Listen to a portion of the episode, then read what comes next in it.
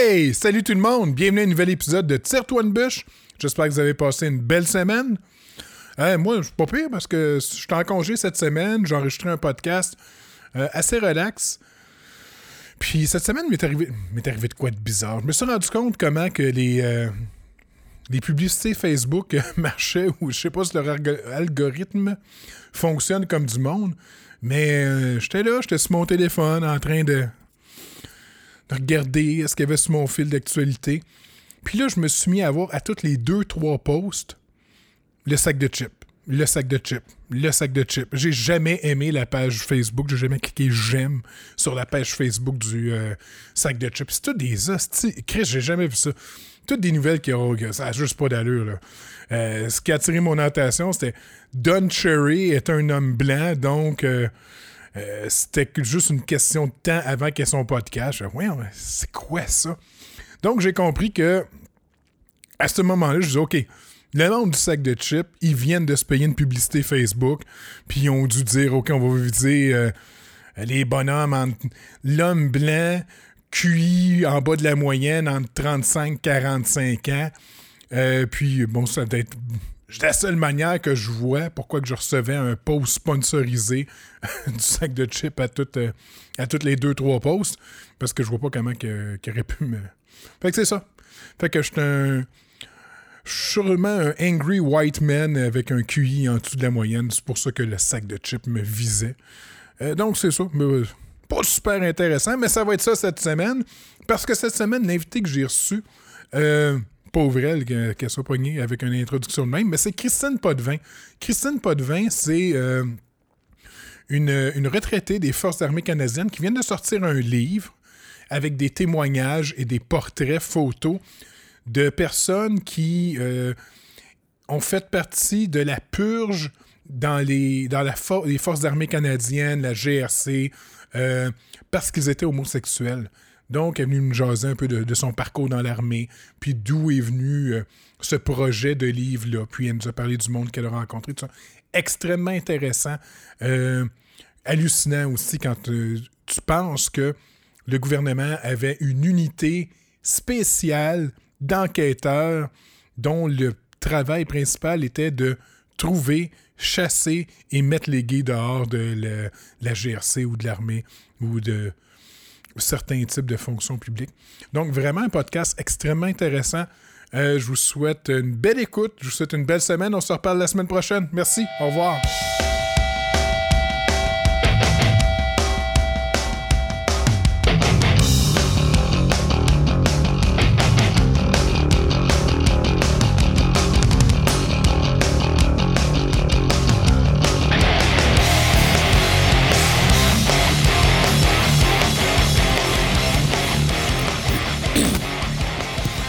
Mais je pense que tout roule. Excellent. Donc, euh, Christine Potvin. Oui, c'est moi. Ben, bienvenue à Tire-toi une bûche. Merci. Euh, nous autres, on se connaît par euh, Annie-Claude, ta conjointe, qui est la propriétaire de ma belle-mère. C'est tout. Puis, Ah, le duplex, tu Oui, oui, oui. Ah, OK. oui, la, la- la mère de ma conjointe reste euh, au duplex ici. Ah, Ben, elle reste à l'étage où Annie-Claude restait avant. D'accord. Bon, fait que c'est ça, fait qu'on m'a mis en, en contact avec toi parce que tu viens de. Tu viens juste de publier un livre, ça fait-tu longtemps? Euh, là, il vient de sortir sur Amazon. Ça fait une, bon, une couple de semaines. On a fait une couple de petites revisions, là, puis on l'a remis sur Amazon avec des petites corrections, mais ça. Et, Mais euh, ouais, à peu près, euh, dirais à peu près deux semaines. Ok. Euh, Il est juste disponible sur Amazon pour l'instant? Ouais, Amazon.com, Ok. euh, parce que c'est US. Quand tu ouvres un Kindle account, c'est c'est US. Mais euh, éventuellement, ça peut se propager. euh, le but, c'est de l'envoyer à travers le monde, passer le message à travers le monde. Ok. Mais ouais. c'est- c'est un livre version électronique sur Amazon? C'est print on demand. Ok. Donc, tu, il y a une version française et anglaise. Puis, tu, que, tu, mets le, tu mets le titre, puis ça t'amène au livre. Puis, tu commences hein, 19,95 pour euh, euh, US. là. So, C'est aussi simple que ça. Ok. Mhm. Ah, c'est le fun. Fait que c'est simplement. Ah, c'est le fun parce que il n'y a pas de surproduction. Ben, effectivement, c'était le, le, but principal, ben, c'était de propager le message à travers le monde. Le deuxième but, c'était de pas faire de gaspillage, puis de, de seulement imprimer ce qu'on avait besoin, ce que les gens voulaient. Moi, j'en achète comme auteur pour les revendre à ceux et celles qui veulent, qui veulent ma signature ou la signature d'une des survivants, survivantes dans le livre ou peu importe. Là. Mais à part de ça, il n'y a pas de gaspillage. Ah, nice. Non, c'est mm. vrai, vraiment cool. Oui. Fait que. Bon, ben là, le monde savent. Bon, t'as un livre, là, on sait toujours pas de quoi qu'on parle. Euh, toi, t'es retraité des Forces armées canadiennes? Ouais, euh, je suis. Euh, j'ai joint en 89. J'ai signé en 88. 89, j'ai commencé mon. j'ai tout recru à Cornwallis dans le temps. On allait toutes à Cornwallis. Saint-Jean, ça n'existait pas, là, la méga. OK. Puis euh, ensuite, je me suis promené un peu d'une base à l'autre. J'ai fait, euh, ben, j'ai fait euh, Gagetown pendant plusieurs années. Puis ensuite, j'ai fait Ottawa, Petawawa, Québec, ben, Valcartier. j'ai fini à Petawawa en 2017. Donc, j'ai fait à peu près 19 ans. J'ai, pris une j'ai eu une retraite médicale. Puis, ça m'a emmené à, l'école de, de, photographie. Ça s'appelle SPAO c'est School of Photographic Art Ottawa.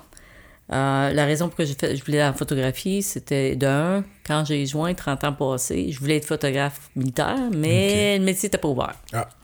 je me suis dit, bon, on va dans le médical. Ça, je connaissais ça. Ça, j'ai fait euh, dans le médical. Euh, puis,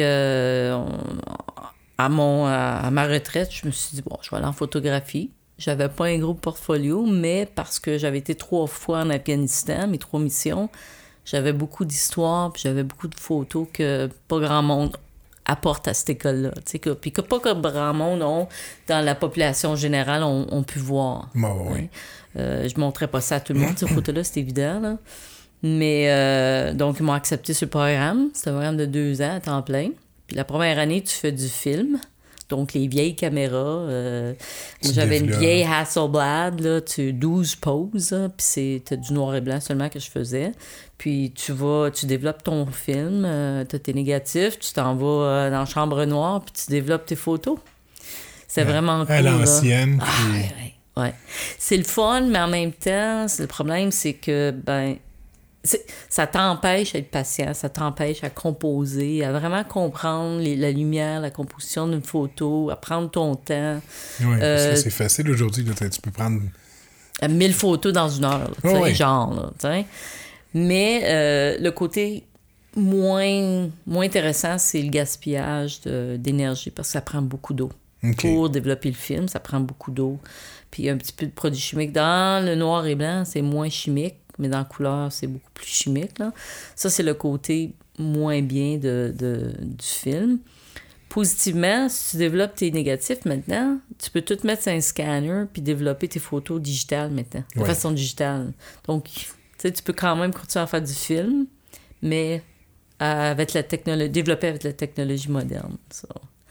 Ça, c'est ça, on est on embarqué dans cette école-là, puis euh, au début, tu fais comme cinq ou six modules d'architecte, euh, euh, nature morte, puis aussi portrait. Quand je suis arrivée au niveau portrait, je savais pas vraiment ce que je voulais faire.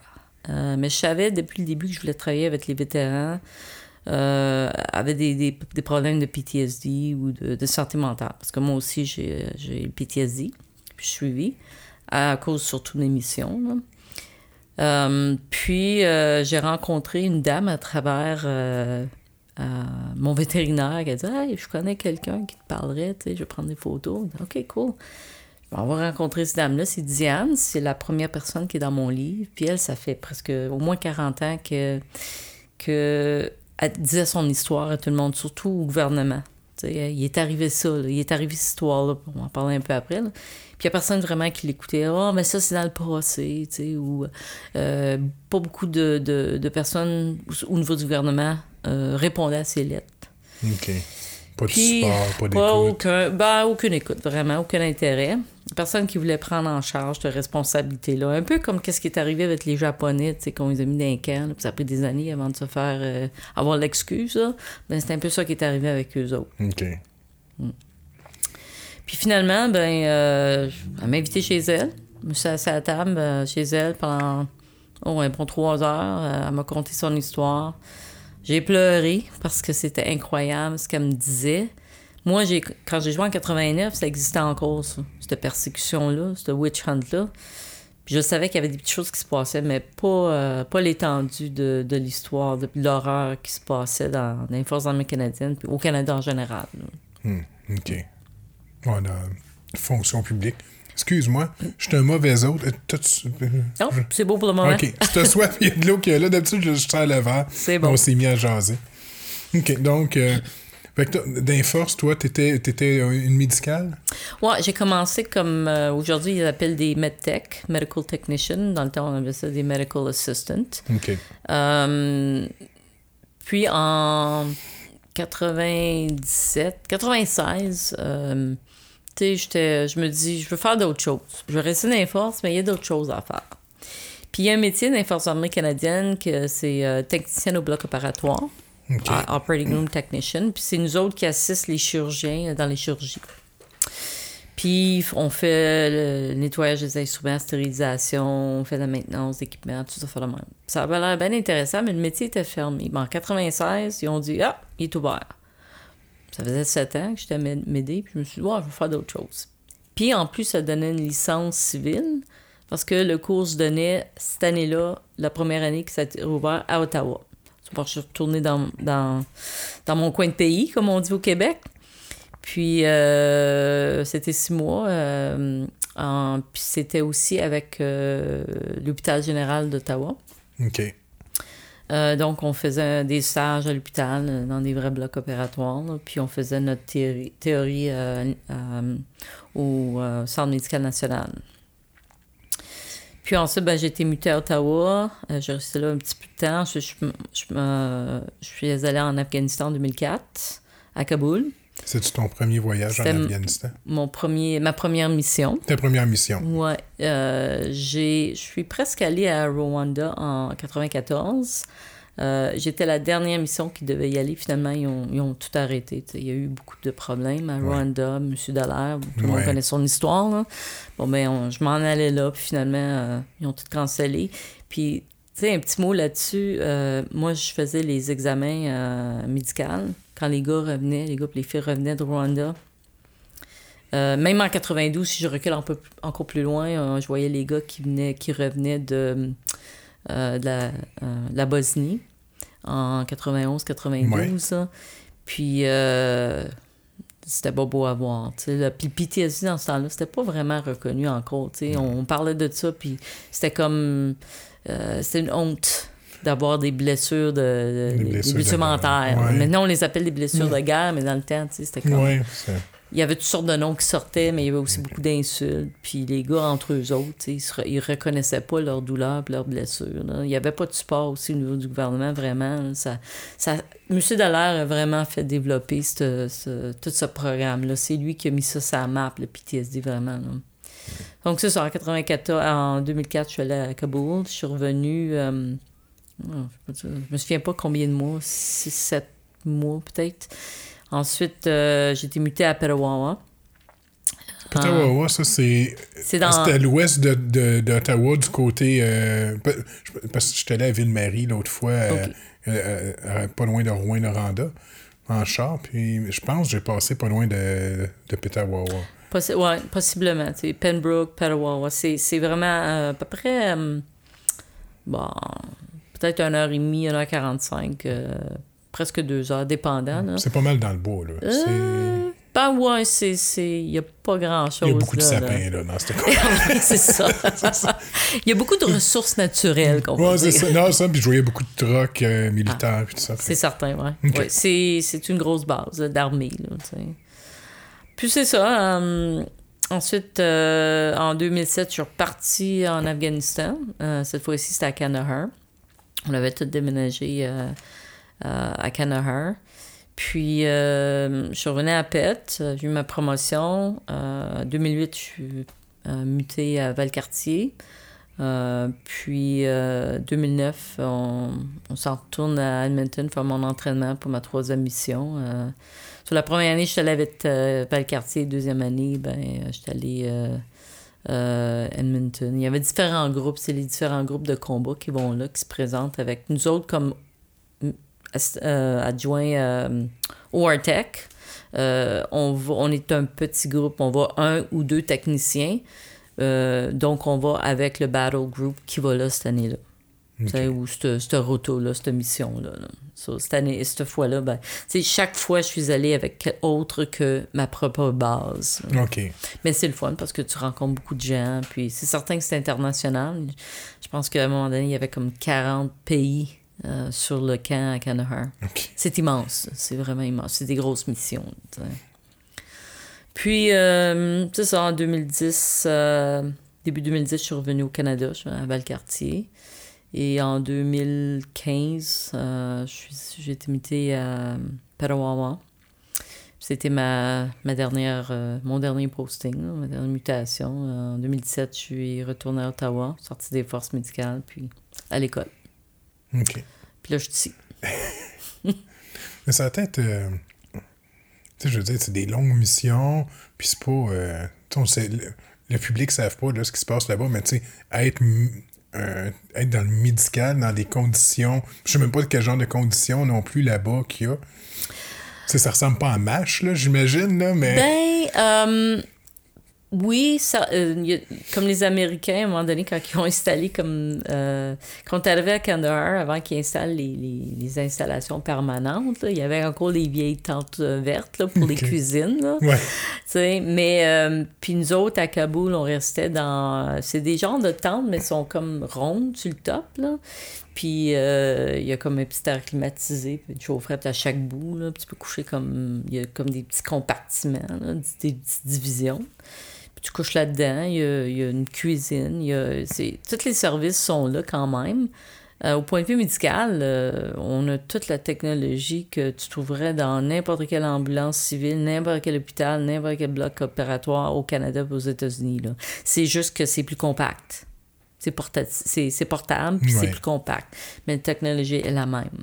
on sauve, mm. euh, on sauve on sauve des vies euh, de façon incroyable. le niveau de blessure que, qu'on voyait à Kandahar, c'est. Euh, à un moment donné, je pense qu'on avait comme 95% de succès de survie sur des blessures qui sont atroces. Je n'irai pas dans les détails, mais pour te dire que euh, on avait des chirurgiens, des spécialistes qui venaient de. des civils qui venaient d'un peu partout. à travers le monde, puis eux autres avaient jamais vu la majorité à moins qu'il ait fait une autre mission, le, niveau là, puis la gravité des blessures qu'on voit là-bas.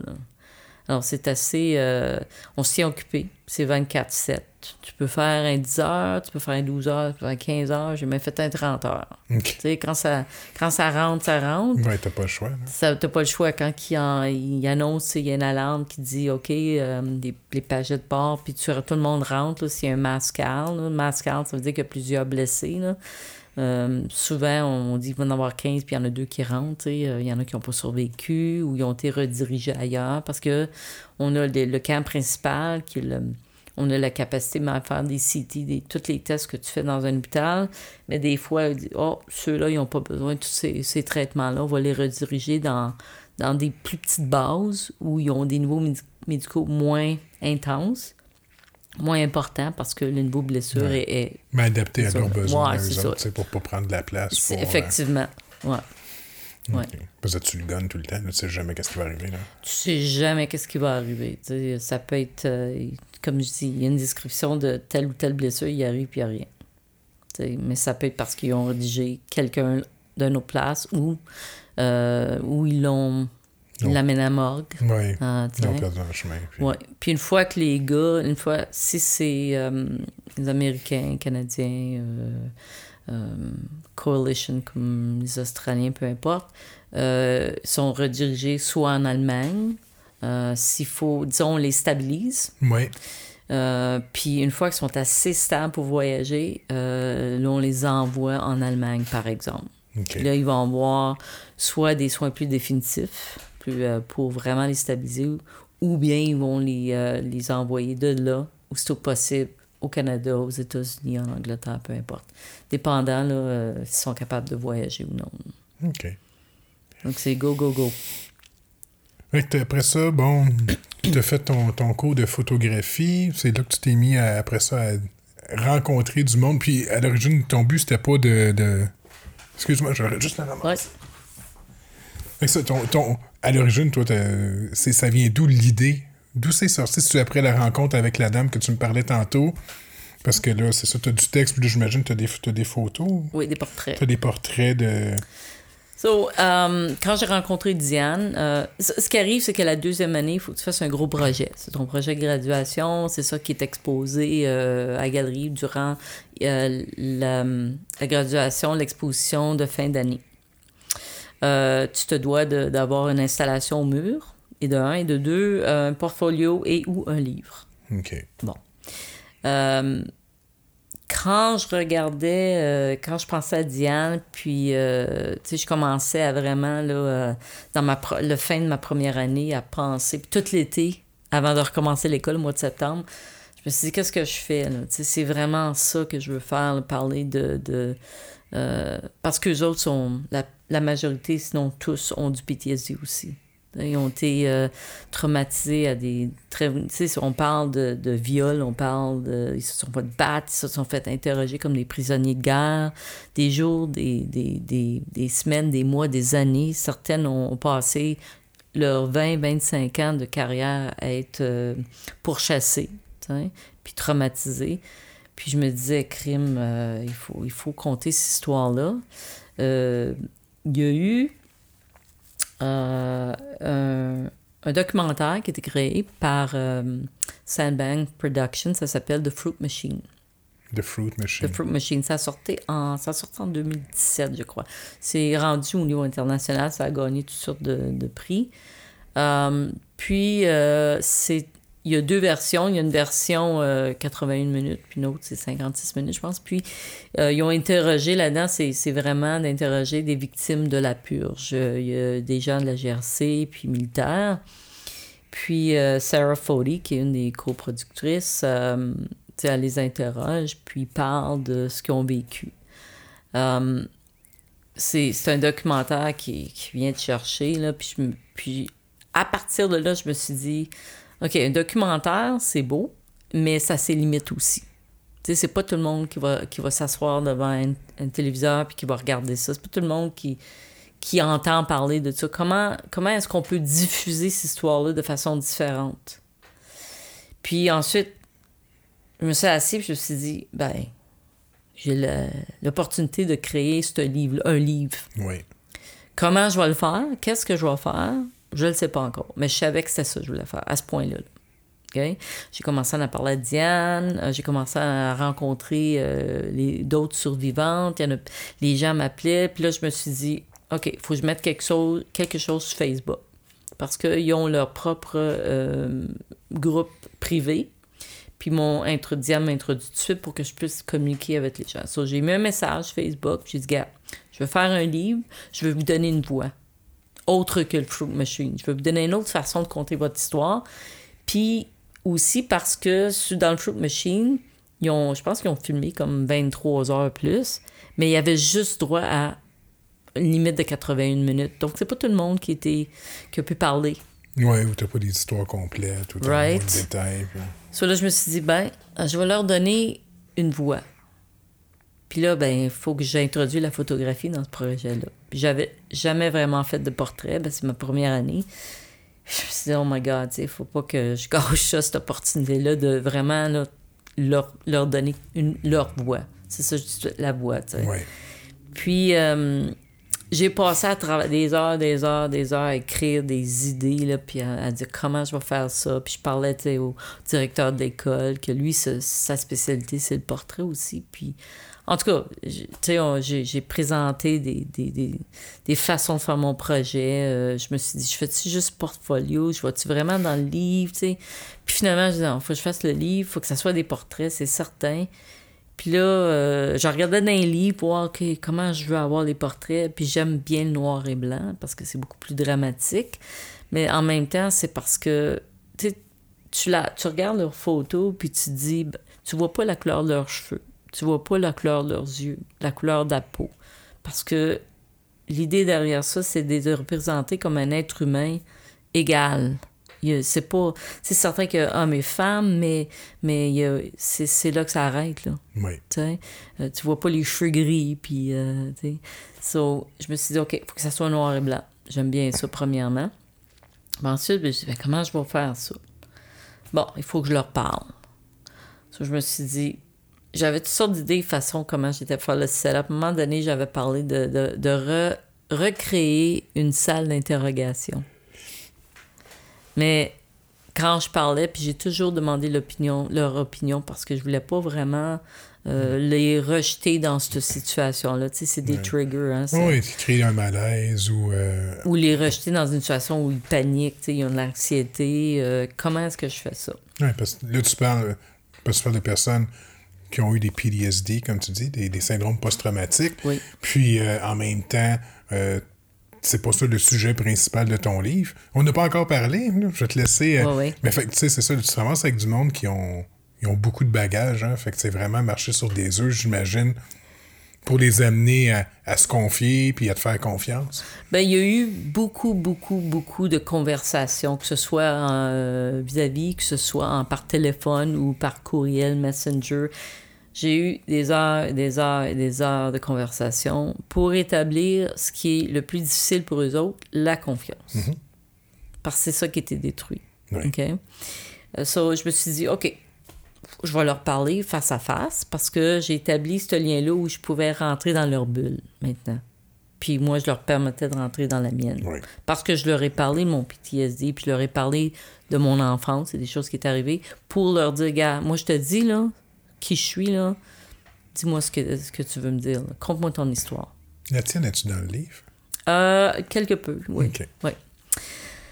Puis là, je me dis, OK, on va faire des portraits très proches. So, où on est assis, là, ben, j'étais encore à moitié chemin, là, plus Ah près. oui. là. Ah oui. Puis j'avais une lumière ici. Mais euh, je me suis dit, comment je vais les enregistrer? Parce que la caméra, c'est une très bonne caméra, mais le son n'est pas toujours aussi bon. Je me suis acheté un petit, euh, un petit voice recorder avec un microphone. Je l'ai accroché là. Je leur ai donné la machine, puis je leur ai dit, ça, c'est le piton on-off. Si tu veux arrêter n'importe quel temps, you're in control. C'est pas moi qui contrôle l'entrevue, c'est toi qui contrôle l'entrevue. Oui, je vais poser des questions pour te diriger, mais ensuite tu me dis mon histoire. Si c'est trop, t'arrêtes. N'importe quel temps, ça m'insulte pas. Ça, c'est important de leur donner le contrôle parce que c'est ce qu'ils n'ont jamais eu Oui. pendant qu'ils étaient persécutés. Puis la confiance. Ça, ces deux choses-là ensemble, là, ça. Puis c'est ça. La seule chose, j'avais peur de. Puis c'était une salle privée. Euh... so, une fois que j'avais mon idée, je me suis dit, OK, où est-ce que je fais ça? T'avais pas de studio, moi, là. Non. Puis, euh, à un moment donné, je me suis dit, ça, là, c'est une histoire qui, qui, euh, qui appartient, euh, qui devrait être dans le musée de guerre. Musée national. OK. J'ai rencon- j'ai contacté une amie qui connaissait quelqu'un d'assez haut placé, puis lui, sa réponse au musée, c'est ça appartient pas au musée de guerre, cette histoire-là. Je fais Ah ouais, moi, j'accepte pas ça. So, j'appelle le département d'histoire du musée de guerre, puis j'aimerais rencontrer quelqu'un en référence à cette histoire-là. Au moins rencontrer quelqu'un. Puis en passant, je vais avoir des survivants avec moi. Parce que je savais que si Diane, par exemple, disait son histoire, ça frapperait dans le, dans le, da- dans, dans le dash. Non, oui. So, finalement, euh, on a notre meeting, puis a celle qui s'occupe des affaires publiques, des relations affaires publiques, puis il y a l'historien euh, euh, post-1945. Puis lui, il est assis là, puis je dit, Diane, là, dis ton histoire. Après qu'on s'est tout présenté. Écoute, son visage, là, je savais. We were in. Je savais qu'il y avait quelque chose qui se passait. Là. Finalement, euh, quand on a tout fini le meeting, j'ai dit Ah oui, euh, Diane a dit Ouais, dis. Parce que j'avais appelé Sarah Foley, puis j'avais demandé si on pouvait diffuser Fruit Machine à l'école. Parce que on a beaucoup de jeunes étudiants. Puis je trouve que c'est important d'aller chercher cette génération-là. So, euh, j'ai dit à Andrew, j'ai dit, ouais, on va montrer euh, le Fruit Machine à l'école, telle date. il dit Je dégage mon agenda, I'll be there. Puis il était là. Puis posé beaucoup de questions. Euh, il s'est présenté à l'exposition le soir de la graduation de l'exposition. Il a commandé deux livres. OK. Parce que, puis, par la suite, je m'en vais tout en avant, il m'a rappelé pour me dire qu'il euh, avait parlé aux archives, à quelqu'un aux archives nationales du Canada, puis il voulait avoir les entrevues originales euh, euh, archivées. OK. Parce que ça a vraiment un élément historique. Donc, j'ai réussi à. Un de mes buts, c'était d'aller au musée de guerre. J'ai rappelé celle qui, qui est en relations publiques. J'ai dit j'ai des entrevues à faire à Ottawa. Je pourrais-tu utiliser le musée?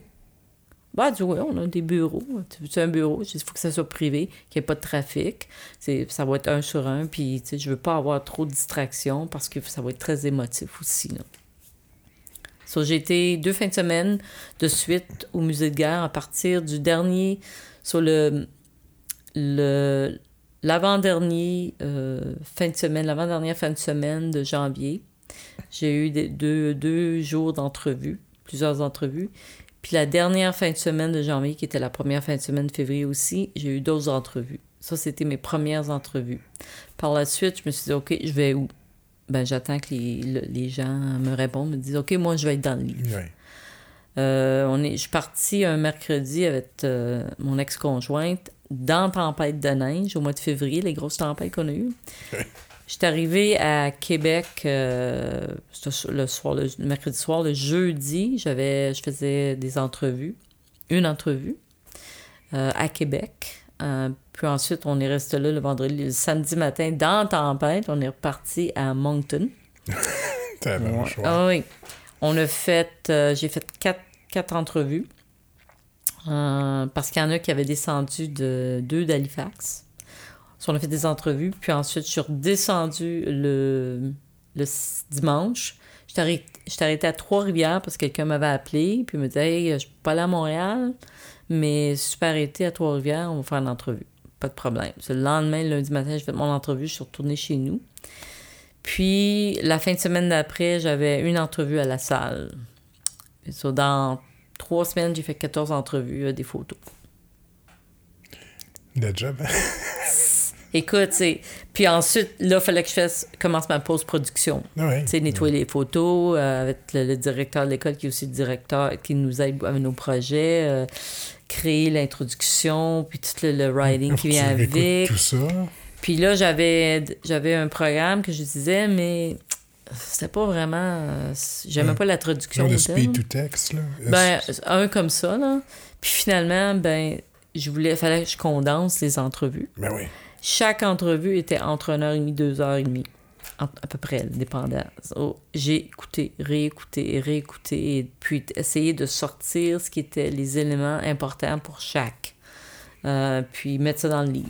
Puis ensuite, toutes les autres écritures qui viennent avec, puis quelques photos que je disais, OK, envoyez-moi des photos quand vous étiez jeune. Euh, je veux prendre, il y a des éléments qui sont représentatifs, symboliques comme une voiture. Là-dedans, il y a une voiture qui est symbolique. C'est, celle que, qui se faisait ramasser avec pour aller dans, les interrogations. Genre, j'ai trouvé une photo, je l'ai mis dedans. Euh, une photo de l'Afghanistan, une main qui est complètement brûlée, de la peau à lèvres. C'est parce que ils se sont fait tout arracher leur, confiance, leur personnalité. il y a beaucoup de symboles aussi là-dedans. Euh, c'est ça, on a mis le livre ensemble, puis euh, j'ai l'original où c'est une, copie unique qui était fait, c'est hand-binded. So, on a imprimé à l'école, puis je suis allé une compagnie à l'extérieur d'Ottawa, puis ils ont imprimé le livre unique. OK. Puis certain qu'il y avait des erreurs, parce que là, on parle d'un temps très condensé pour une telle production. Euh, puis, j'ai gradué, puis là, je me suis dit, moi, ce livre-là, je veux voyager avec les, les, filles, puis aller dans les universités, dans les collèges, dans les secondaires, puis aller euh, aux États-Unis, puis peu importe où ils veulent, puis les emmener avec moi, ceux qui veulent voyager. Parce que quand on, est ensemble, les gens veulent leur parler aux autres. C'est pas nécessairement moi qui veux parler. Ils veulent entendre de vive voix leur histoire. Puis c'est pour ça que je le fais, c'est pour eux autres. C'est pas mon histoire, c'est leur, leurs histoires, eux autres. Euh, on a eu le book launch euh, le 5 octobre à Montréal. euh, ben, Dorval. Puis euh, j'avais euh, quelques-unes des survivantes avec moi, puis on restait là presque toute la journée, tu. Puis les gens leur parlaient. C'est important, tu. Tu mets vraiment quelqu'un live, là. C'est pas sur un film, c'est pas dans un livre, c'est live. C'est des vrais, des vraies victimes, des vrais survivants, là, tu. So, grosso modo, c'est ça. Ça, c'est l'avantage. C'est- C'est le chemin. oui, c'est le chemin. le chemin que mis chemin. jusque-là. Fait qu'on parle, en gros... On voit le, le, le titre. C'est « Purger Oui. euh, leur crime, l'homosexualité ». Oui. Donc, euh, vraiment, c'est tout du monde qui, qui était dans la, la fonction publique, pas juste dans l'armée, dans plusieurs corps... euh, dans, plusieurs départements de la fonction publique. Tantôt, tu parlais peut-être GRC, Oui. Forces armées, qui ont été persécutés parce qu'ils étaient homosexuels. Effectivement. Euh, tout a commencé, euh, d'après ce qu'on... La grosse histoire, c'est euh, à partir des années 50, il y a eu le, le, le Cold War, là. puis les grosses paniques du gouvernement euh, vis-à-vis euh, les espions russes, puis le chantage. C'était vraiment... C'était vraiment, au début, probablement vraiment pour le, le- le- la peur de que les homosexuels se fassent, euh, qu'ils soient victimes de chantage, puis qu'ils donnent des, des secrets euh, na- au niveau national. ok. Donc, euh, euh, il était, était devenu une menace pour la sécurité nationale. OK?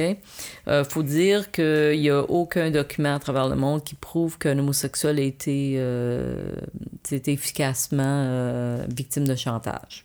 Il y a beaucoup d'hommes et de femmes qui ont, euh, qui ont été victimes de, de chantage parce que, euh, ils trompaient leurs femmes, leurs hommes, peu importe. là. Mais un homosexuel, d'être victime de chantage avec succès parce que c'est homosexuel, ça n'a jamais arrivé. En tout cas, c'est pas documenté. Non, Il y, a, il y a beau- il y a- il y a des vrais vices qui font que tu peux faire chanter du monde. Effectivement, tu sais. Donc, euh, dans les années mi- mi-50, euh, ils ont commencé à, à purger. Ils ont commencé la, la, la witch hunt, la chasse à la sorcière, vraiment. Euh, ceux qui étaient identifiés, que ce soit prouvé ou non, devenaient, euh, étaient libérés de leurs fonctions. OK? Euh, la GRC, il y a eu un, un professeur à l'université de Carleton à Ottawa qui, a- qui a passé, je pense, un an aux États-Unis pour étudier de la technologie relative aux mensonges, puis à d'autres choses. Puis lui, il a créé cette machine-là. Puis c'est une machine qui il est branchait, là. Euh, il branchait le- la machine comme un lie detector, là, un Ouais. détecteur de mensonges. Il les assoyait dans une chaise. Euh, il y avait un gros écran devant eux autres. Puis là, il envoyait des... projectait des photos d'hommes, de femmes, nus ou semi-nus, peu importe. Puis, la base de tout ça, c'était si tu avais une réaction pupillaire. OK. Complètement idiot. Euh, c'est prouvé que ça fonctionnait pas pour plusieurs raisons. Mais si tu es le moindrement, tu connais un peu les- la fonction des yeux. euh, tu sais, là, moi, j'ai beaucoup de lumière dans les yeux, là. Ben, mes pupilles, ils sont plus petits. Oui. Il ajuste. S'il y a moins de lumière, ben, il s'ouvre, comme une, comme une caméra, right? Ou s'il y a quelque chose qui passe rapidement, ben, ton tes yeux bougent. Au point de vue médical, si tes yeux, il y a plus de distance entre eux, ben, ils vont agir différemment. Il y a toutes sortes de facteurs qui faisaient que c'était un complètement ridicule. Il y a un sergent, apparemment, à, à- à GRC, que c'est lui que- que- qui l'a appelé de fruit machine parce que, tu sais, les gars, you're gay, you're fruit, you're fruit.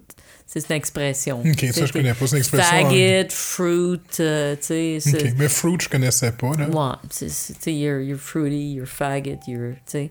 OK. C'est que ça vient de là.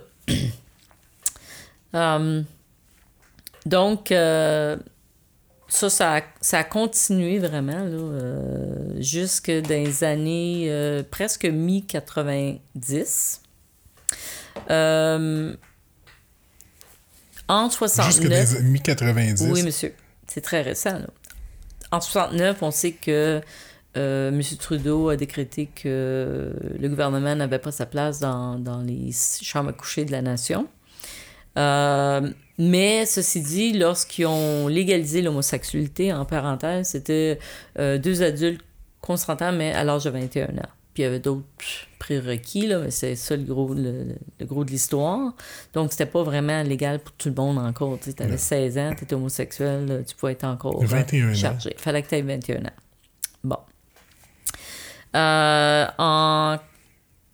On avance, ça continue, ça continue, ça devient très violent. Les années 80, je pense qu'il y a eu beaucoup, beaucoup. C'est là que je D'après ce que j'ai su comprendre, que c'est devenu très violent, surtout au niveau des forces armées canadiennes. Euh, je peux pas parler pour la GRC, j'ai pas eu d'entrevue, j'ai pas eu de, volontaire, mais euh, au niveau de, des forces armées canadiennes, dans les années 80, ça a brassé. Euh, des années 70 jusqu'à des années fin 80, ça a brassé. Là, hein. Tu parles des quoi, des interrogatoires? Oh oui, donc c'était ils ont créé, le gouvernement a approuvé la création d'une de, unité spéciale en investigation. En anglais, c'est Special Investigation Unit. Euh, ce terme-là existe encore aujourd'hui. Mais eux autres, c'était des polices militaires, surtout euh, au niveau des, des, euh, de l'armée.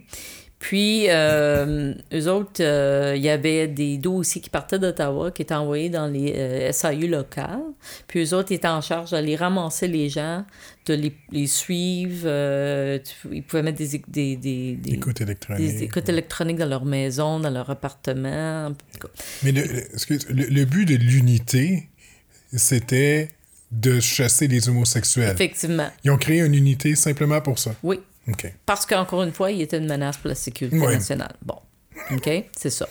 Mais la raison véritable, c'était vraiment l'homosexualité et rien d'autre. OK? Euh, je sais pas, je pourrais pas dire le, combien d'hommes versus combien de femmes. C'est certain que la, les femmes étaient beaucoup plus. Il y avait plus de visibilité au point de vue de leur homosexualité. Ou. Et pas, pas seulement parce qu'ils étaient homosexuels, mais ou par association. Parce que si, tu, disons, tu tu jouais euh, au hockey, tu jouais à la balle, peu importe, ben automatiquement, il faut que tu sois gay c'est athlétique. C'est ça.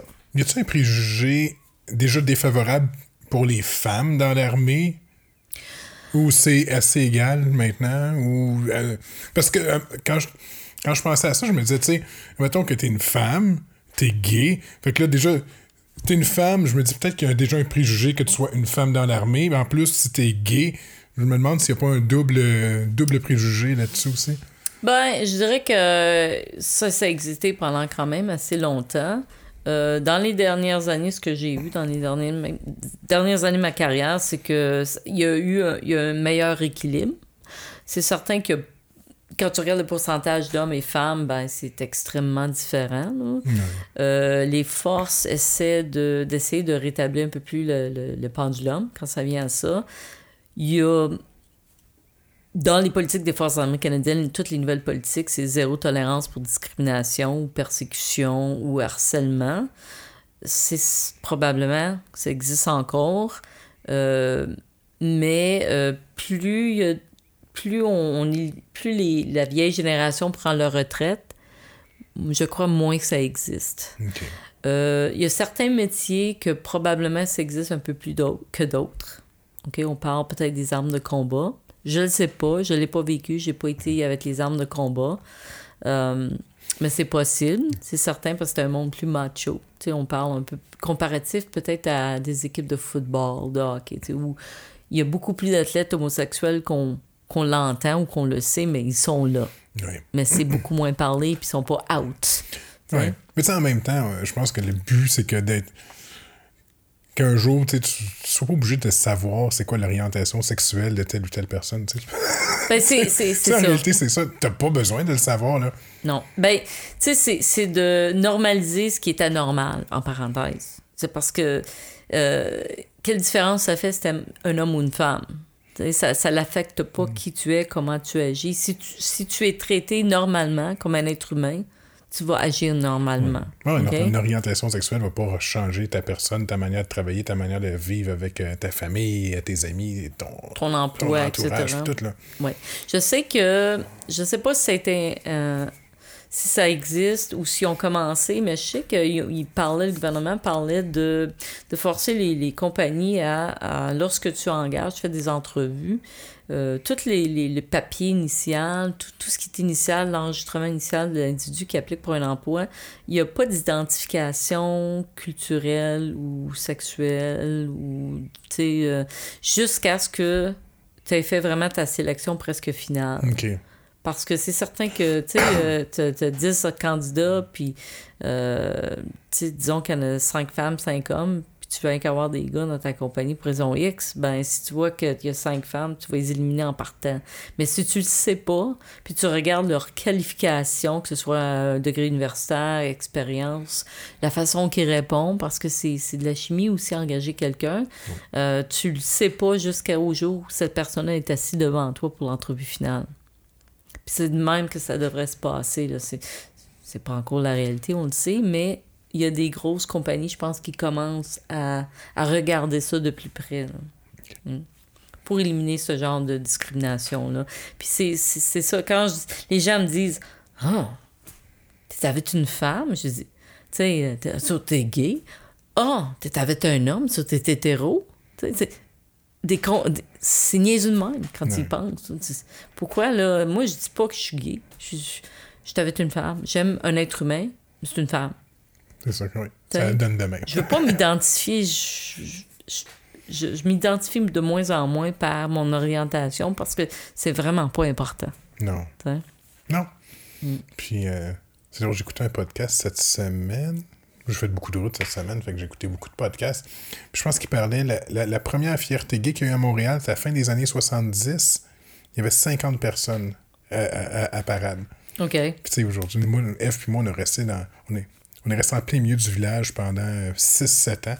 Puis on a vu ça grossir, puis grossir, puis grossir, puis voir le party aussi. Tu sais, mais tu sais, je pense qu'on s'en va du bon bord parce que le monde c'est rendu normal pour eux autres. C'est correct, tu sais. Oui, mais il y a encore tellement de violence. Même dans le village gay, il y a de la persécution encore, malheureusement. Tu entends encore des... Surtout au niveau des hommes, qui se font attaquer à l'extérieur d'un bar parce qu'ils sont gays. Tu entends encore ce genre de violence-là. Je, je peux pas... Je, veux dire, je peux comprendre dans d'autres pays, c'est triste à dire, mais mais on peut parler de notre pays, là, euh, au Canada, de voir ça, ça devrait même plus exister. Là. Non. Ça devrait même plus exister. Il devrait y avoir aucune attaque, aucune euh, discrimination parce que tu es homosexuel ou que tu es mm. noir ou que tu es asiatique ou peu importe, là, au Canada. On se dit on se dit un pays euh, libre, on se dit un pays qui est flexible, qui est accueillant, poli, je le dis dans mon livre, mais euh, tu regardes notre histoire, puis ça continue. C'est pas. C'est encore. Euh, il y a encore de la violence, il y a encore de la discrimination. Mais tout reste d'un préjugé. Le, monde Quand le monde va apprendre à juger les autres pour leurs actions au lieu de ce qu'ils paraissent être, mm-hmm. c'est ben oui, c'est ça. Tu, tu vois un gars plein de tatous, c'est un bum. Ben non qui est peut-être plus éduqué que toi, là, tu sais. Euh, peu importe comment est-ce qu'ils s'habillent ou peu importe qu'est-ce qu'ils ont l'air de l'extérieur, euh, prends le temps de connaître la personne. sais, si on fait ça une personne à la fois, là, euh, puis aussi d'éduquer les nouvelles générations. Il y a beaucoup de violence dans les ados, mais les plus jeunes, les plus vieux, c'est il y, a, il y, a deux, il y a une gap entre les deux, mais je trouve qu'il y, y a, beaucoup d'ouverture d'esprit euh, c'est beaucoup plus flexible, euh, que ce soit euh, envers les homosexuels, que ce soit les jeunes hommes, la façon qu'ils regardent les familles, la façon qu'ils se traitent leurs leur partenaires. ils sont des papas, ils retournent, sont, ils, se voient à part égale avec leur partenaire beaucoup plus, femme ou homme, que nos parents, par exemple, où maman restait à la maison plus souvent, puis papa, c'est lui qui travaillait à l'extérieur, c'est lui qui gagnait le pain, puis c'était pas à lui à prendre soin des enfants. Maintenant, c'est beaucoup plus à part égale euh, dans les jeunes couples. Je trouve ça admirable, puis ça me dit que c'est important parce que leurs enfants, eux autres, vont avoir une mentalité encore plus ouverte, plus à part égale et peut-être moins discriminatoire que, que nous autres, même notre génération. Ah oui. Puis tu le vois encore euh, entre. Euh, je connais pas. Je connais pas la réalité, euh, mettons, des, des homosexuels, des gays, mais je sais, même entre, mettons, entre noirs, il y a de la discrimination aussi entre eux. Mais le monde s'ouvre tranquillement. Je, pense que ce que tu fais, toi, des, des un, livre comme ça pour ouvrir les yeux euh, aux gens sur ce que les gens ont vécu. Puis, ici, j'imagine, bon, ça s'améliore, mm. mais il y a des pays que c'est encore illégal d'être Absolument. Illégal d'être gay, là. Euh, en Afrique, il y, a des endroits où les gens se font emprisonner, violer et ou battus et ou tuer. C'est extrêmement violent. En Russie, encore. Mm. En France, il y a des moments. Il y a des... Jamaïque, c'est illégal. Ah oui, J'ai appris ça encore une fois cette semaine. Il y a quelqu'un. Ah oui, Alex Perron était ah, euh, ah euh, au podcast Mike Ward sous écoute. OK. Puis c'est ça qu'il parlait avec, avec Alex, puis il dit toi, il dit, parce que Mike Ward est de la famille en Jamaïque, puis il disait, un, de, un de mes cousins là-bas, euh, il restait avec son coloc parce qu'il fallait pas que quelqu'un sur le, dans, son staff le, le, stool parce que sinon il se ramassait en prison. Là. Incroyable. que c'est ça, puis il dit toi, il dit tu regardes tout ça quand tu voyages, fais attention où tu vas aller, tu sais, parce qu'il est out là. Lui, euh, il n'y a, a, pas de restriction. non, c'est ça. Fait que, Il dit oh, je fais attention. C'est sûr qu'il ne reste sûrement pas au Moyen-Orient, dans, beaucoup de pays, là, mais. Euh, mais non, mais ça, ça, ça va prendre encore beaucoup, plusieurs générations avant que ça change. On ne peut pas contrôler ce qui est à l'extérieur du Canada, mais on peut certainement contrôler ce qui est à l'intérieur. chacun de nous autres, on a une responsabilité de faire ça. comme tu dis, si arrives à. Si ton livre, tu arrives à le faire lire un petit peu partout tranquillement, ben tu verras peut-être pas le fruit de ton vivant, mm. mais tu sais faire avancer tranquillement la la mentalité, la façon des gens de penser. Ben, c'est vraiment ça. C'est vraiment. C'est parce que c'est. Le livre, l'histoire, le portrait, ça, ça met un visage à une douleur, un visage à le résultat. Le visage, c'est le résultat de, de, de, la persécution, de la douleur. Qu'est-ce que ça fait un être humain? Puis c'est des êtres humains qui ont commencé. On a tous commencé pareil. On était des enfants, on avait des parents, on était école. Puis simplement parce qu'on a choisi d'aimer quelqu'un, que la société disait que c'était pas normal. Euh, tu sais, là-dedans, il y a, y, a, plusieurs des femmes qui ont été violées. Euh, certaines très jeunes dans leur enfance. Euh, il y a eu beaucoup de dysfonctionnalité au niveau des familles. il y a eu énormément de rejets de la part de leur famille, de leurs amis, de leur entourage parce que lorsqu'ils sont rentrés dans les forces, puis qu'ils ont été persécutés, puis ont été purgés, ben là, euh, tu sais, il y en a qui ont été obligés de dire pourquoi. Il y en a qui ont gardé le secret, plusieurs ont gardé le secret pendant 20, 30, 40 ans. C'est énorme là, comme, comme, comme poids. Là. Euh, ça rend un individu euh, quelque peu dysfonctionnel. Il doit y avoir un sentiment de trahison. Ben, J'imagine, tu sais, tu choisis de tu, choisis d'aller dans l'armée. OK? Déjà en partant, tu vois un salaire qui est correct, mais pour le même job dans le civil, tu vas être mieux payé. Mais il y a, je sais qu'il y a beaucoup de monde qui vont dans l'armée. OK, bon, tu as, des études payées, tout ça, mais tu as une fierté, tu représentes ton pays. là, je parle, je parle dans ma tête. Peut-être mm. que je suis carrément dans le champ, mais moi, je vois ça de même. Tu es là, tu travailles pour ton pays, tu dis, je veux travailler pour les forces armées, pour le Canada, puis tu te fais te mettre dehors parce que tu es ce que tu es. Ben, tu as parfaitement raison. Euh, la majorité d'eux autres, dans le livre, mais majoritairement, eux autres, ils ont joint les forces parce que, c'est ça, euh, beaucoup d'eux autres, il y avait des, des oncles, euh, des, des grands-pères, des pères qui, étaient qui avaient servi dans les forces armées canadiennes ou qui servaient. ils voulaient, ils voulaient ils voulaient que leurs parents, leurs pères, peu importe, les regardent avec fierté ceux qui voulaient sortir de, de, leur situation familiale, euh, eux autres regardaient les forces armées canadiennes comme OK, je vais être fier. Je vais porter un uniforme, je vais représenter mon pays, je vais être quelqu'un. quelqu'un je vais avoir des amis, je vais avoir, tu sais, je vais avoir une place à coucher, je vais, avoir, je vais manger. Euh, tu sais, je vais, je vais avoir une vie normale. So, partent de chez eux où c'est anormal, où c'est, ça peut être même violent. Ils s'en vont dans un endroit où ils pensent qu'ils vont être protégés, puis qu'ils vont avoir une vie normale, puis que ça va être beau. Puis ils se font persécuter à nouveau, d'une autre façon, mais quand même, ils se font attaquer. Sais, je parlais là, littéralement qu'il y en a qui se sont fait violer. Euh, il y en a qui se sont fait battre, il y en a qui se sont fait admettre dans des, euh, dans des ailes psychiatriques, euh, médicamentées et ou choc. puis il y en a que... Tu sais, ces cicatrices-là, c'est ta vie. C'est à vie. So, quand tu parles de trahison, c'est exactement ça. sais Eux autres, là, ils se sont fait ils ont joint les forces parce qu'ils voulaient servir leur pays. C'était, euh, tu sais, il y en a qui ont fait des carrières très courtes, il y en a qui ont fait des carrières plus longues, puis ils étaient tous bons dans leur job. Ils étaient tous fiers. Ils, y avait de l'intégrité professionnelle. Euh, ils voulaient vraiment servir leur pays, porter l'uniforme. Puis ils se font crisser dans, dans le fond d'une voiture, là, puis amener dans une petite salle d'interrogation. Tu sais, dans les films, la petite lumière qui descend, ça puis euh, les gars passent en arrière, puis donnent des coups à, sa tête ou à la chaise. Ben, c'était ça. C'est vrai. C'était vraiment ça, les interrogations. C'est terrible, mais c'était la réalité. C'était comme des prisonniers de guerre.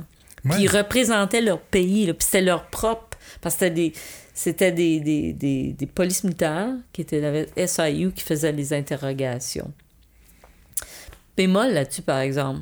faut se rappeler d'une chose, c'est que quand on sert notre pays, qu'on porte l'uniforme, euh, tu sais, maintenant, aujourd'hui, on questionne, les jeunes questionnent beaucoup plus les ordres, beaucoup plus qu'est-ce qui se passe. Dans le temps, c'était yes sir, no sir, oui madame, tu sais, puis combien? Qu'est-ce que tu veux que je fasse? Pas de question. Dans ces temps-là, c'est certain qu'il y avait beaucoup de jeunes dans les polices militaires. Il y en a des plus vieux, mais quand tu dis, moi, comme soldat, j'écoute, j'écoute les ordres. I follow orders. Puis, eux autres, c'est un peu la même chose quand ils pensent. Eux autres, c'est des soldats aussi. Il y avait une job à faire. Ils se sont fait donner des ordres, puis ont suivi. Puis je peux certainement dire, je suis certain que là-dedans, il y avait des homosexuels qui avaient peur de se faire poigner, puis qui auraient fait n'importe quoi pour se cacher, incluant la job qu'ils ont fait. Je les excuse pas pas ça que je dis. Mais il faut regarder l'autre côté de la médaille aussi. Eux autres aussi faisaient leur job. Eux autres aussi étaient fiers de porter l'uniforme. Puis, il faut regarder seulement. Les persécuteurs, c'était pas nécessairement ce qu'ils voulaient faire, mais c'était ce qui. C'est ce qu'on leur avait dit de faire. C'était les, les, ordres qui étaient donnés. Puis ils suivaient les ordres. certains qui ont pris du plaisir à le faire, je le sais, mais en même temps, il ne faut pas toutes les persécuter non plus. On ne peut pas devenir persécuteur parce qu'on était persécuté. Ça marche pas de même il faut savoir quelque part, là, regarder dans le miroir et dire OK, là, je suis là, là. le gouvernement, il a fait son, son excuse. Je sais pas si tu savais, en 2000, 2017, euh, il y a eu l'excuse de M. Trudeau. Euh, au Parlement. C'est, il a lu l'excuse. C'est dans, il y a une copie en français et en anglais dans le livre. Euh, Diane, qui est la première dans le livre, elle a été des années, comme je disais, à envoyer des lettres, puis à, demander au gouvernement d'au moins de dire oui, c'est arrivé, puis désolé que c'est arrivé. Puis finalement, ben, je pense qu'en partir de 2015, il y a eu un recours collectif qui était parti. Euh, ce qu'ils ont fait, ils ont sélectionné, euh, je pense qu'il y avait quatre individus au début, mais en fait, il y a eu trois individus, puis ils voulaient représenter les différentes régions du Canada. Donc, les maritimes, euh, euh, il y a eu un individu dans, au Québec, il y a eu un individu, puis dans l'Ouest, euh, le reste du Canada, il y a eu un individu. Todd, Ross, c'était plus Ontario, puis le reste. Il y avait Martine euh, au Québec, puis il y avait Salida, Satellite dans les maritimes. Donc, tu sais, ça prenait ils ne pouvaient pas sélectionner tout le monde, aller à des meetings, tout ça, ça, prenait des représentants. Donc, ils ont choisi ces représentants-là, ils, ont, ils, ont créé, ils, se sont associés avec une firme euh, d'avocats, euh, Deloitte, puis euh, ça a pris le... Je pense que c'était le 18 juin 2018. Je ne suis pas certaine de la date, mais je pense que c'est ça. Ils sont allés en cours, puis devant la, la justice, la juge, euh, plusieurs d'elles et eux euh, ont eu l'opportunité de, prendre le microphone et de conter leur histoire. Euh, ils ont gagné leur, leur recours collectif. donc, ce qui est arrivé par la suite, il y avait des dates limites pour les gens qui, voulaient avoir les, les rétributions. Euh, tu sais, euh, maintenant, ils ont, ils ont un retour de leur statut de vétéran. Euh, des anciens combattants participent avec ça aussi. Ouais, ils avaient Euh, perdu leur statut de vétéran aussi. ben, tu sais, ils ont, ils ont été libérés sans vraiment. Ils ont, été, ils ont eu leur petite paye, plusieurs d'eux autres, puis après, ben, c'est fini. là. Donc, euh, tu sais, maintenant, euh, ils ont tous les, les, les bénéfices. Euh, euh, psychiatrie, psychologie, physiothérapie, peu importe. Ça s'en vient. Là. Ils sont tous en train de, de finir de développer ça. Ils ont créé une organisation, je pense que ça s'appelle Rainbow Veterans of Canada. Euh, c'est une organisation à but non lucratif, mais c'est vraiment là, pour aider euh, euh, ben, les, vétérans qui sont gays, mais euh, je sais pas si ça l'aide aussi à, à ceux et celles qui n'ont pas été euh, qui n'ont pas été atteints par le recours collectif, c'est-à-dire qu'ils n'ont pas été aidés parce qu'ils ne savent pas, ils se Ok, sont pas, ouais. se sont pas avancés euh, pour recevoir euh, ce, qu'il est, ce qui leur est dû. J'ai j'ai pas plus de détails là-dessus, mais je sais qu'il y a une organisation qui a été créée maintenant. Euh, Puis c'est une organisation qui est maintenant reconnue, c'est enregistré. Donc, euh, cette année, euh, à travers le Canada, incluant Ottawa, ils vont être reconnus comme groupe officiel pour aller porter une couronne durant les cérémonies du 11 novembre. Hmm. Donc, il y, a, il y eu beaucoup d'avancements, mais le fait que le gouvernement euh, euh, euh, s'est excusé, et de un et de deux, que le recours collectif euh, a fait que c'est- il y a eu une reconnaissance de, de tout ce qu'ils ont subi pendant, pas juste pendant qu'ils étaient persécutés, mais tu sais, il y en a qui se sont retrouvés dans la rue. La drogue, la prostitution, l'alcool. Ouais. Il y en a qui se sont qui, qui ont couché dans leur voiture, euh, dans des, euh, des, des hôtels infestés, qui étaient loués à l'heure par des prostituées. euh, ils ont été abandonnés par leur famille, littéralement. Il y en a qui, même où- même avant qu'ils joignent les forces, il y en a qui, qui étaient envoyés dans des, des, des places pour euh, reconditionner leur cerveau, pour enlever ce, ce cerveau sais, C'est des choses qui... Puis il y a eu beaucoup de suicides. On ne sait pas combien qui en reste. On ne sait pas vraiment combien il y en a eu de victimes non plus. Probablement qu'on ne saura jamais. Euh, c'est malheureux. Ce qui est malheureux, c'est c'est de ne pas savoir qui d'autre qui est alentour qui ne sait pas. Euh, quand j'ai rencontré Annie-Claude, euh, sa meilleure amie, euh, ils ont eu une discussion à un moment donné à propos de, de ça. Puis elle dit Je pense ma cousine, peut-être. Elle dit Je suis pas certaine. Tu sais, elle est sortie assez rapidement, puis il y a eu des, des histoires. Euh, ben, j'ai dit, gars, j'ai dit, si tu veux que je, les rencontre, que j'en parle, peu importe, mais j'ai dit, je vais te donner le nom de, d'une- de Diane, qui est une des, des principales, euh, principaux membres de l'organisation. Puis elle, peut, diri- elle peut la diriger si vraiment elle, est, elle a été victimisée, si vraiment elle a été purgée. Puis oui, effectivement. Donc, elle a joint le groupe de Facebook. euh, puis, je sais pas quoi d'autre qu'elle a pu avoir, mais euh, effectivement, elle- avait été victime euh, de la purge. Puis, c'est, sa cousine ne le savait pas, mais par l'entremise de parler, Ouais, tu, ça t'allume des lumières. Tu dis, C'est Ah, ça. Peut-être que c'est c'est ça Ouais. qui est arrivé à ce moment-là. ouais, juste parce qu'on a, elle, elle a compté des choses, puis elle a dit me semble qu'il y a quelque chose qui est arrivé. Mais effectivement.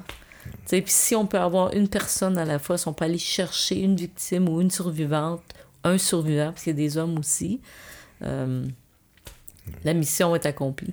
Ben, c'est ça. Puis c'est tu une couche par-dessus une couche. tu Parce que tu dis, c'est du monde qui ont, qui ont le syndrome post-traumatique déjà. Puis là, s'ils perdent. après ça, ils perdent leur job, ils sont pas encadrés, a- t'as pas de, de suivi, t'as pas de médecin, de psychiatre, fuck all. Abandonné. T'es abandonné. C'est sûr qu'il y a du monde qui se ramasse dans la rue, qu'il y a du monde alcoolique. euh, C'est certain, là. Je veux dire, juste un syndrome post-traumatique tout court à gérer tout seul. Mais là, si tu rajoutes ça par-dessus en plus, Oui. Puis c'est parce qu'ils ont, euh, ils, ils ont été tellement trahis qu'il n'y a plus de confiance. Donc, à qui se tourner? Envers, tu te tournes vers qui, là? Tu n'as aucune confiance en personne. Tu te sens complètement abandonné, trahi, euh, battu. Qu'est-ce que tu fais? Tu sais, où tu vas? Il y en a là, qui euh, qui voulaient même pas retourner chez eux, là, parce qu'ils savaient ou ils pensaient ou croyaient que c'est- ils seraient rejetés aussi, parce que tu es tellement profondément blessé. Puis tu peux t'imaginer, là, tu passes des heures et des heures et des heures à te faire redemander les mêmes questions, à te faire traiter de, de, de, de, déviance sexuelle. Euh, sur la politique, euh, il y a trois pages, en fait, mais il y en a une, une des pages, ça dit que, tu sais, c'est comparable, l'homosexualité, c'était comparable à la bestialité. Tu sais, voyons donc. Euh, c'est, you're sexual deviant, you're, you're freak, you're, tu sais, c'est tous les mots qui, qui ont été utilisés. C'est martelé, puis répété. Oui, puis, puis on parle de jeunes tu sais, il y en a qui avaient 17 ans, il y en a qui avaient 25 ans. Tu peux t'imaginer cette marge-là entre 17 et 25 ans? Euh, tu sais, quand t'es jeune, puis dans ce temps-là, ben, il n'y avait pas de l'Internet, il n'y avait pas, tu sais... Donc, euh, ils ne connaissaient pas vraiment ce qui se passait à l'extérieur. Il n'y avait pas la, la, le vécu, l'expérience de ce qui se passait à l'extérieur. Tu vis chez vous, tu pars de chez vous, tu t'en vas dans les forces armées canadiennes. Tu sais quoi? Tu sais sûrement pas des secrets d'État. Puis, en plus, tu n'as aucune préparation pour te battre contre ce qui s'en vient. Là. Ils, ont, ils ont été complètement martelés. C'était comme des C'était comme battre des enfants. C'est s'acharner sur des enfants. Il n'y avait pas la mentalité, la capacité euh, d'un adulte de se débattre. Il n'y avait aucune expérience de la vie. C'était des enfants, des ados. Je pense pas qu'il y a grand monde qui soit préparé dans la vie, de toute façon, à vivre ce genre d'expérience-là non, non effectivement. Mais tu sais, quand tu es jeune, au moins quand tu es plus vieux, tu as, du vécu, tu peux peut-être un peu, mais quand tu es jeune, tu n'as aucune expérience. C'est prendre des innocents, puis sais, comme j'ai dit, les violer. Puis pas juste violer au point de vue physique, au point de vue émotif, mental, euh, euh, à tous les niveaux possibles, ils ont été violés. Mais surtout, tu dis, en 17-25 ans, c'est là que tu finis de te découvrir. Tu sais, je veux dire, c'est là que tu finis de, de vraiment apprendre à quitter. Mm. Euh, puis après ça, tu passes sur des bases qui sont carrément fausses. Tu sais, je veux dire, tu te reconnais pas. Tu sais même.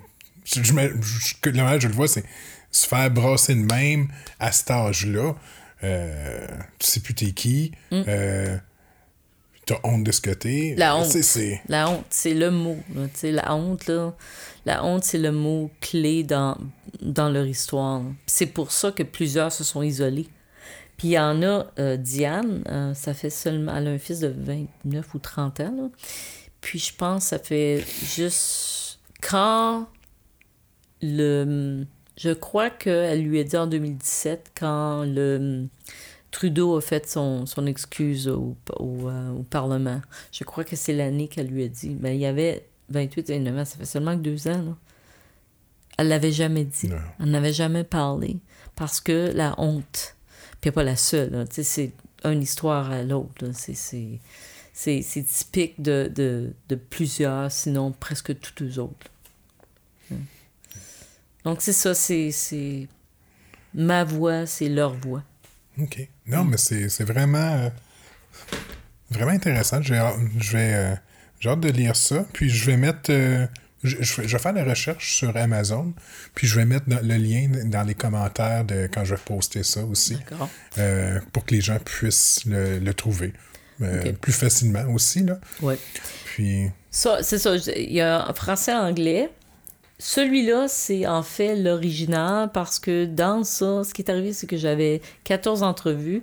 4 sont en français. Je leur ai donné l'option de... Parce que même quand je faisais les entrevues, je savais pas vraiment encore quel format adopter, ce que je ferais avec.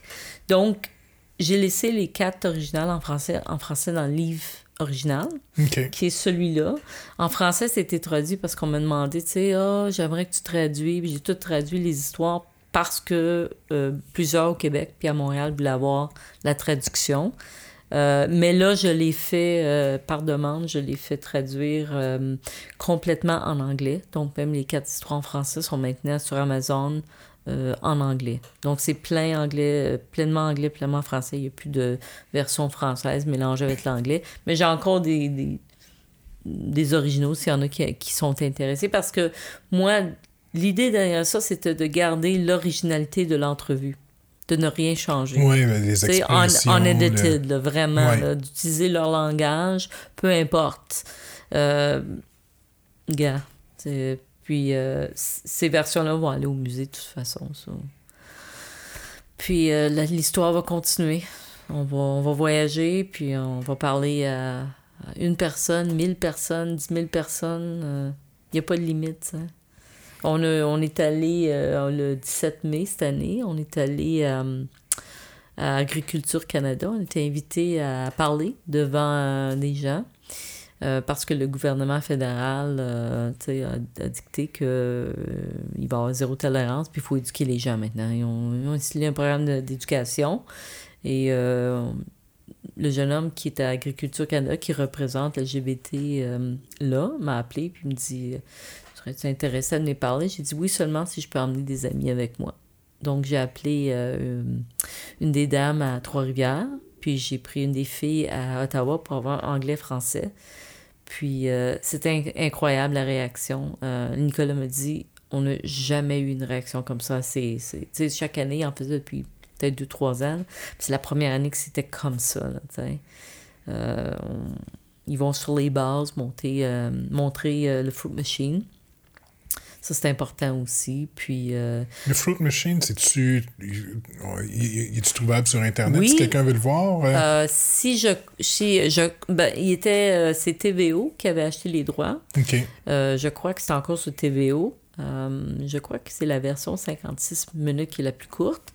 Mais si tu fais tvo.org puis The Fruit Machine, je sais que c'est en processus d'être traduit en français. Je ne sais pas à quel niveau c'est rendu aucune idée. Euh, mais en ce moment, c'est ça. Tu peux l'avoir sur tvo.org. Euh, ça s'appelle vraiment The Fruit Machine. C'est Sandbank Production euh, par Sarah Foley, puis je me suis appelé le producteur, mais. Ouais. Have Kleenex. ah oui, sortez vos mouchoirs parce que si tu pleures pas, là, ça, t'as pas compris. T'as pas compris. Ouais. Ça, c'est ça, grosso modo. Puis là, on est ici à la colle. Puis, euh, euh, il y a un autre projet en tête. Il y a toujours, euh, quand on commence, on a la bébite, je vais continuer avec eux autres. C'est, ça, ça, ça, ça, finira jamais ce projet-là parce que c'est, c'est, un message qui doit, qui doit se répéter aussi souvent, aussi loin, aussi, aussi longtemps que possible, pour ne jamais que l'histoire ne se répète. Non. C'est vraiment le but de ça, c'est d'empêcher parce que ça a détruit des gens, euh, tu sais, comme je disais tout à l'heure, au niveau individuel, des familles, des générations. Euh, ces gens-là auraient pu avoir des grandes familles, le potentiel au niveau de leur carrière. Ils étaient tous bons et bonnes dans leur carrière. Hein. Puis c'était tous des gens performants euh, qui auraient probablement abouti à devenir des adjudants-maîtres, des adjudants-chefs, des généraux, des, euh, il aurait été à des grosses positions. Il aurait peut-être probablement fait des gros changements positifs dans les forces armées canadiennes, puis au niveau de la GRC, puis au niveau du Canada, de notre société, parce que nous autres, on représente, quand on va, peu importe en uniforme ou non, quand on est militaire ou même vétéran, on représente notre pays. C'est les Canadiens qu'on représente. C'est pas juste nous autres. Là.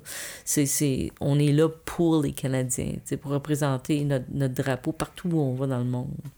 Comme tu disais tantôt, on ne sait pas les chiffres, là, mais c'est des milliers de vies qui ont été. C'est des, milliers de vies qui ont été en partie scrappées. Ben, tu dis 9000, mais tu multiplies ça par combien? Oui, ben tu le sais pas. Là. Tu 9000, c'est ce que c'est ce qu'on sait. C'est une estimation. C'est une estimation, mais. Oui.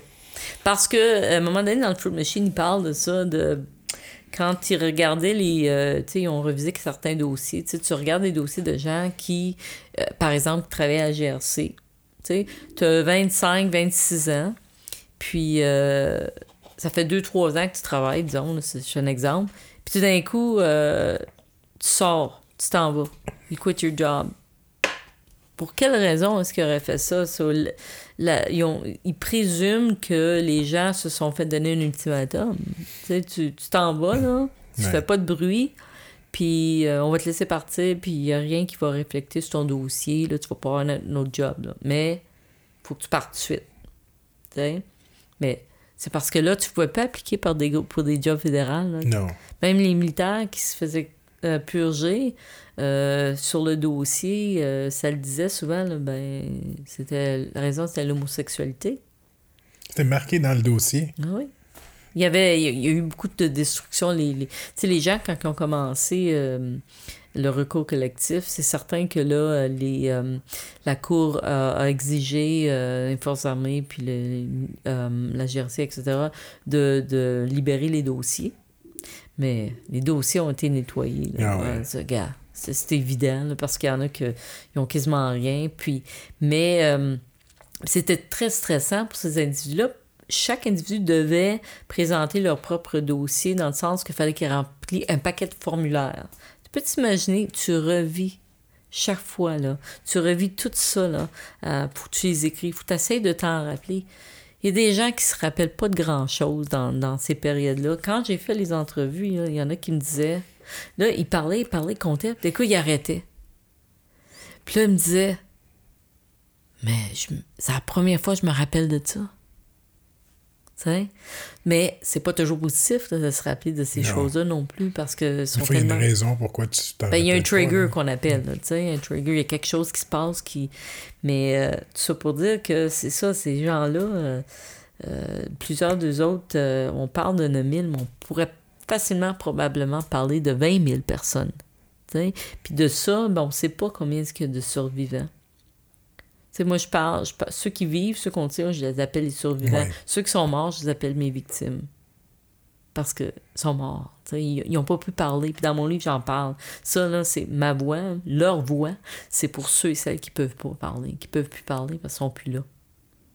Ou ceux qui ne savent pas en ce moment. Puis il faut aller les chercher, ces gens-là. Ceux et celles qui, encore une fois, aujourd'hui, ne savent pas ce qui se passe. Puis qui sont encore profondément dans le placard ou blessés ou peu importe. Il faut aller les trouver, ces gens-là. C'est le but du livre. Vraiment. Parfait. Écoute, j'espère que j'ai pas une audience immense, mais j'ai réussi à toucher certaines personnes. Mm j'espère que. J'espère qu'on va peut-être allumer une ou deux personnes, ce serait déjà. Euh, C'est déjà un, bonus. Si on en prend une, une peut parler à cinq, cinq peut parler à vingt, etc. Ouais. C'est toujours ça que je dis, pas grave. Une personne, ça fait la différence dans le monde. Une voix, c'est des milliers de voix au bout de la ligne. Parfait. Écoute, merci beaucoup, euh, Christine. Merci. Euh, comme je dis, on va, je vais mettre euh, le plus de liens possible pour que les gens puissent, puissent lire ton livre. Ou, puis je vais mettre aussi des liens pour le Fruit Machine pour que les gens. Il faut juste que le, monde s'informe, que le monde comprenne, que le monde sache comment que ça s'est passé. Oui, c'est de l'éducation faut éduquer les gens. Oui. Hmm. Et merci beaucoup. Ben, merci beaucoup. Bye.